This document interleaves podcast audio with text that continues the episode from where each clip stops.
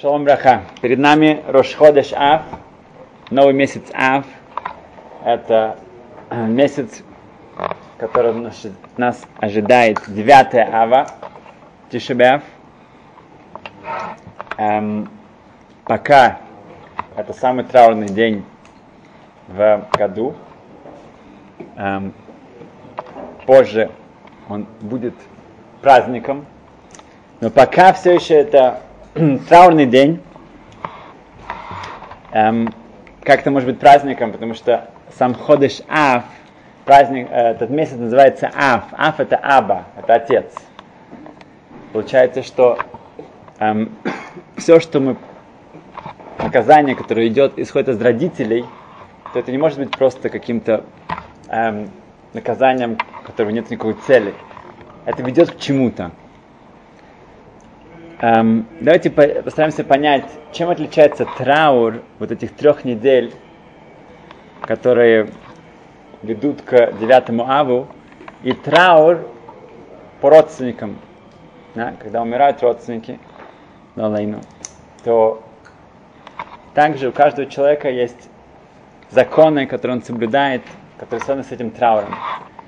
Как это похоже или отличается от траура, который мы испытываем сейчас перед девятым ава.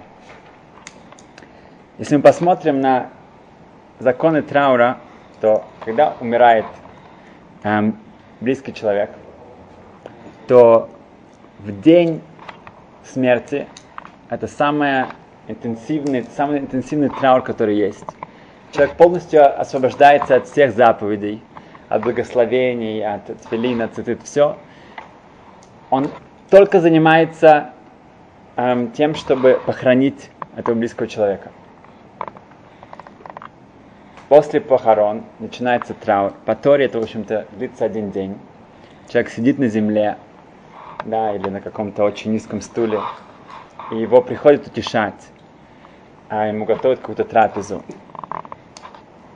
Потом эм, период семи дней Шива. Эм, Человек не может изучать Тору, потому что это его радует. Также он не стрижется, у него, он не может эм, принимать душ, как нормально. Потом есть тридцать дней, имеется в виду эти семь дней, еще двадцать три. Эм, это называется шлошим, тридцать дней. Там тоже есть еще ограничения насчет музыки, насчет стрижки. И если это родители, ну, тогда продолжается траур двенадцать, всего, все вместе двенадцать месяцев. Как говорится, кадыш. Эм, человек не ходит на свадьбы. И потом остается йорцайт. Это, это день смерти. И уже в следующем году это только все, что у него есть, это день смерти. Это день, он говорит, кадыш тоже, говорится, кадыш, говорит, дается эм, благотворительность и так далее. Но это все, что осталось, больше уже там ничего нет. Мы видим, что траур, он идет по такой, эм, опускается, да? Все меньше и меньше. Да, его интенсивность все э, уменьшается. Если мы посмотрим на траур, который ведет к девятому аву, это выглядит наоборот. У нас есть три недели, где не происходят свадьбы, уже не слушают музыку. После Рошходеш, после начала месяца в этом году, в среду, эм, уже не кушается мясо, не пьется вино, есть ограничения насчет эм, принимать душ, ванну, мыться. И дальше, перед Тишебеав, человек сидит на полу, он, он, он кушает эм, последнюю трапезу перед девятым ава. И уже сам девятый ав, самый, самый интенсивный уже траур, человек не, не, не ходит, нету э, уже нету еды, да, это пост, нету обуви и так далее. Мы видим, что это все гораздо все больше, более, больше интенсивно, более сильно ты это чувствуешь. Почему это так? Видим в Торе, что где говорится в Торе о трауре, утешении о трауре. Яков Авину, наш протец Яков, к нему приходят сыновья и говорят, что они нашли одежду Йосифа, это выглядит, что он погиб. И сказано в Торе, что Яков не принимает их утешения, они приходят к нему, они утешают его, стараются как-то э, э, утешить, но он не принимает этих утешений. Вопрос, почему нет? Пророчества у него уже не было в тот момент, Ашем забрал у него это. Но он все равно чувствовал, что все-таки Яков жив, э, что Йосиф жив. Яков чувствовал, что его сын Йосиф, он все-таки жив. И когда человек жив, тогда нету траура, тогда нету утешения, потому что он жив. Утешение может быть только, когда этот человек уже не стал. Ну не стало, ничего не поделаешь. Да. Мы должны жить дальше, мы должны продолжать эм, делать хорошие дела в памяти об этом человеке. И это утешение, мы переживания, но это, но мы должны, жизнь идет дальше. Но когда этот человек жив, тогда нет утешения. И в этом ответ на наш вопрос. Когда речь идет о храме, на Бейт-Амигдаш, Иерушалайм, Эрец Исраэль, на Галут, диаспора, то мы не принимаем утешений. Мы не говорим, что окей, хорошо, давайте уже сделаем, чтобы было все меньше и меньше и меньше, чтобы уже забыть об этом и идти дальше. Нет, наоборот, это все более и более...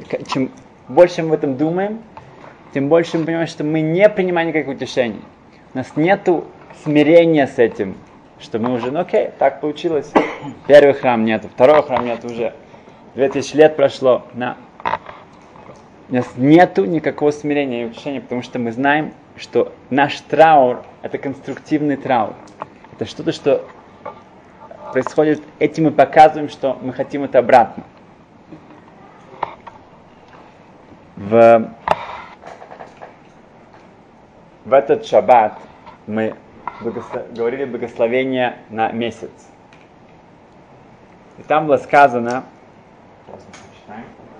сказано была специальная молитва, в которой упоминается, что когда будет Рошходеш, когда будет начало месяца, также там говорится специальные благословения, которые мы эм, просим у Творца, чтобы это произошло.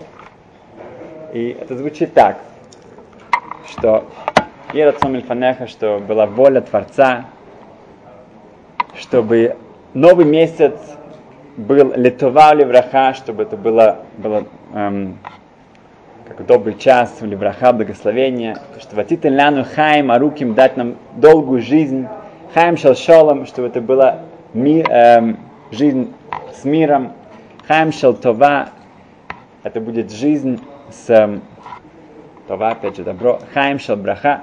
Хайм шел парнаса, был достаток. Хайм шел хилут с отцом, чтобы было здоровье. Хайм шеш бэмират шамаем, чтобы в этой жизни было и рад шамаем. Был трепет перед Творцом, перед небесами. И рад хэт, страх перед грехом.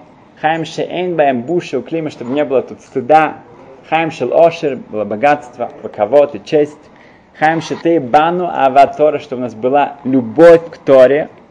В Ират Шамаем. И мы опять говорим Ират Шамаем. Мы уже сказали это. Сказали Ират Шамаем, чтобы был трепет перед небесами, перед Творцом. Мы повторяем еще раз Ава Тора, любовь к Торе, Ират Шамаем. И эм, страх перед Творцом. Хаим Шитима Лилану Эком, и чтобы Ашем эм, исполнил наши желания эм, в лучшем виде, как это возможно. Вопрос, как все тут задают, почему мы два раза упоминаем, упоминается Ират Шамаим, трепет перед небесами? Эм, простой ответ – это сначала мы говорим, что мы хотим жизнь, да, где есть Ират Шамаим, где есть эм, страх, трепет перед Творцом. Это значит, что наше окружение, да, наше окружение на нас очень-очень влияет. И если мы находимся в месте, где есть Ират Шамаим, тогда это тоже наша жизнь будет выглядеть по-другому. Сказано в, в Талмуде, в Басра, Хофалов двадцать один а, Тосафот приводит, что кимециен тейце Тора, что Тора, она выходит из Циона, из Иерусалима. Говорит Тосафот, почему именно Тора, да, Тора, она связана с Иерусалимом. Говорит Тосафот, что приводит, что Маасер Шейни, Маасер, второй Маасер, который отделялся, десять процентов, от, которые отделялись от всех, эм, всего урожая, они должны были приведены в, в Иерусалим, или их нужно было выкупить и привезти в Иерусалим. И так каждый эм, человек, он постоянно, кроме трех раз, которые мы приходили э, на три главных праздника, да, на Песах, Шивот и Суккот, но также мы приходили туда, чтобы провести там время. И сказано, что Маасер Шейни, вот этот Маасер, он приводит к тому, что у нас будет Тора. Почему? Объясняет Тосафот, потому что человек приходил в Иерусалим, он выходил оттуда совершенно другим. Он выходил оттуда с Ират Шамаим, с трепетом перед Творцом, потому что он видел, как эм, все, вся жизнь в Иерусалиме, она вращалась вокруг Творца, вокруг Торы. И как Куаним, Левиим, это были Ешивот, это был Санхедрин. Человек, побывав в Иерусалиме, он окунался в Хаим шел Ират Шамаим, жизнь, которая связана с Ират Шамаим, с трепетом перед Творцом. И продолжаем это благословение Рошходеша, мы говорим, Шитейбану Ава Тора в Ират Шамаим, чтобы в нас была эта Ират Шамаим. Не просто нас, нас окружала, была жизнь Ират Шамаим, но она была внутри нас. Ава Тора, любовь к Торе, Ират Шамаим и трепет перед Творцом. Две недели назад мне мой сосед рассказал, что его мама была в такси. И таксист, совершенно нерелигиозный человек, он видит, ну, вез эту религиозную женщину, он, он решил с ней поделиться. Таксистов всегда есть очень хорошие истории. И он сказал, знаете, мой сын тоже, ну, как и я, совершенно религиозный парень.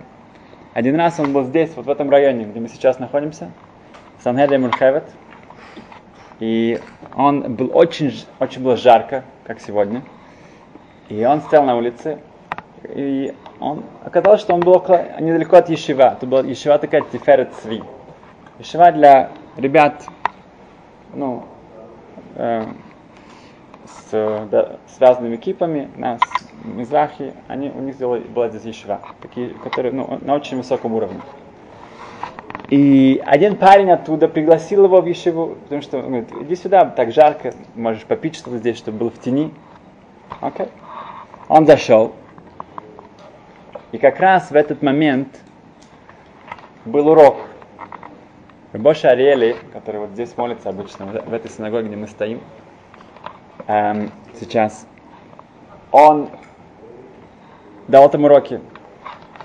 Я еще помню, когда я у него учился, то когда он у себя дома давал уроки раз в неделю, в четверг вечером, тоже ребята из этой Йешивы приходили, мы все туда как-то, ну, маленькая квартира очень, а, и там было, наверное, человек пятьдесят-шестьдесят, все, ну, четверг вечером, одиннадцать, эм, он давал урок.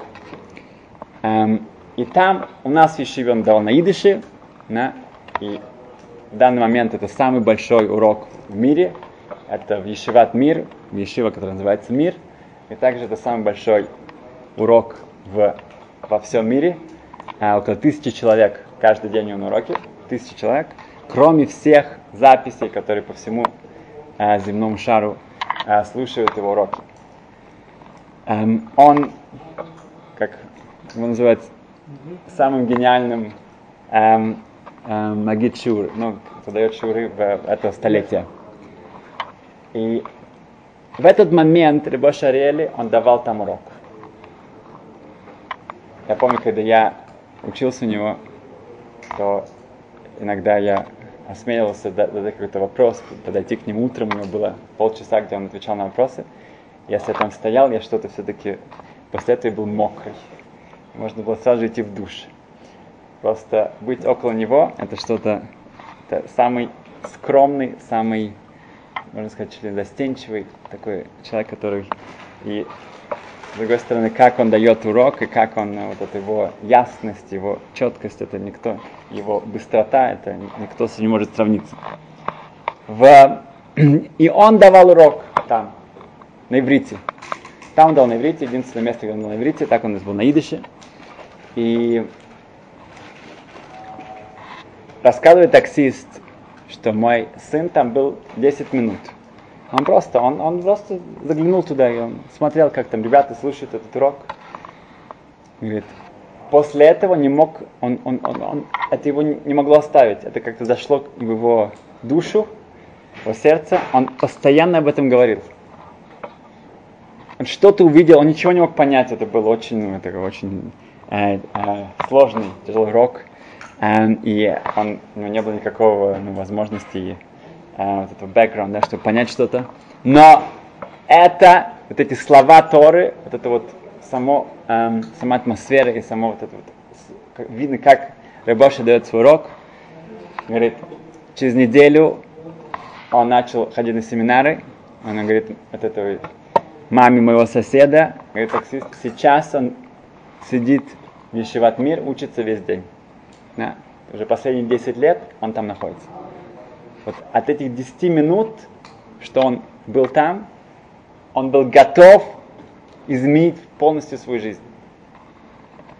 Потому что быть в этой атмосфере, где действительно настоящая Тора, это входит в нашу душу. В... Закончим одну историю. В... Много лет назад эм, в Америке был еврей, который занимался боксом. И он очень преуспел. Он выступал на разных эм, конкурсах, он выиграл даже на Олимпийских играх. И он был чемпионом, у него было множество медалей. И он также разбогател, потому что занимался разной рекламой и так далее. И, ну, к еврейству у него было практически никакого отношения. Но его сын, он как-то, как-то попал в Йешиву. Его сын ходил в Йешиву, его отец уже был старше, уже не мог заниматься. Он занимался спортом, чтобы быть в форме, бегал утром. Но... А сын ходил в Йешиву, не просто в Йешиву, Тиферет Цви, Йешива Мойшеле Файнштейн в Америке, в Бруклине. И отец спросил его, а что ты там учишь? На, я вижу, что ты приходишь с большими книгами, ты такой прям там разговариваешь со своими друзьями, так все, с таким энтузиазмом, что ты там учишь? Он говорит, ну мы учим Талмуд. Что такое Талмуд? Без понятия. Ну, там, ну, тяжело объяснить. Ты хочешь? Можешь. Как-нибудь я тебе расскажу. Говорит, давай. Я хочу. Говорит, ну что? Я при, я при, завтра я прихожу к тебе в Йешиву. А, да, ну я там учусь. Я, я, хочу, я хочу понять, что ты действительно там делаешь. Что ты там учишь? Я, я поучишь со мной. Окей. двенадцать часов утра. На, на. Он говорит, я приду к тебе до часу. На. Хорошо, он приходит, у его сына Хаврута, у него напарник, с кем учится. Он думал, что его отец его на самом деле забудет об этом. Но он пришел, входит в Йешиву, там все кричат. Он говорит, что все кричат здесь? Да что, не могут нормально разговаривать с друг другом. Почему такой крик? Почему все... Нет, ну пап, ты не понимаешь, они, они, они просто спорят. Он говорит, да, ну спорить можно же, можно же спокойно поговорить. Он говорит, нет, ну... Короче говоря, он это самое привел его, там, сел с ним. А тот а сын перед ним встал, перед отцом, говорит, что ты перед ним стоишь? Он говорит, ну что, ты же мой папа, я должен перед тобой встать. А, окей, хорошо. Он говорит, ну я, что, я, должен, я должен спросить моего Рошишиву, что мне точно делать. Он говорит, нет проблем. Он идет к Маши Файнштейн, Маши Файнштейн учится там с полной концентрацией, ему нужно будет ждать, пока тот посмотрит на него. Но он видит, что какая-то там полотень, он видит, что он поднимает голову, он говорит, да. Говорит, а, Решил, у меня тут такая как бы дилемма. Мой папа пришел, и он хочет со мной учиться, Талмуд. Но у меня есть напарник, я с ним учусь, что мне делать? Он говорит, ничего, пусть твой хаврута, твой напарник учится с кем-то другим, а ты учишься с твоим отцом. Окей? Они садятся и начинают, говорят, окей, папа, смотри, это Мишна. Говорит, что такое Мишна? Ну, Мишна, это было написано Рабби Юда Аноси, он составил ее разные законы. Говорит, кто такой Рабби Юда Аноси? И начинается, что он не скажет, это как бы следует вопросом, а кто такой Раши, что такое Тосафот, а что кто такой Тана, Амора. А-а-а.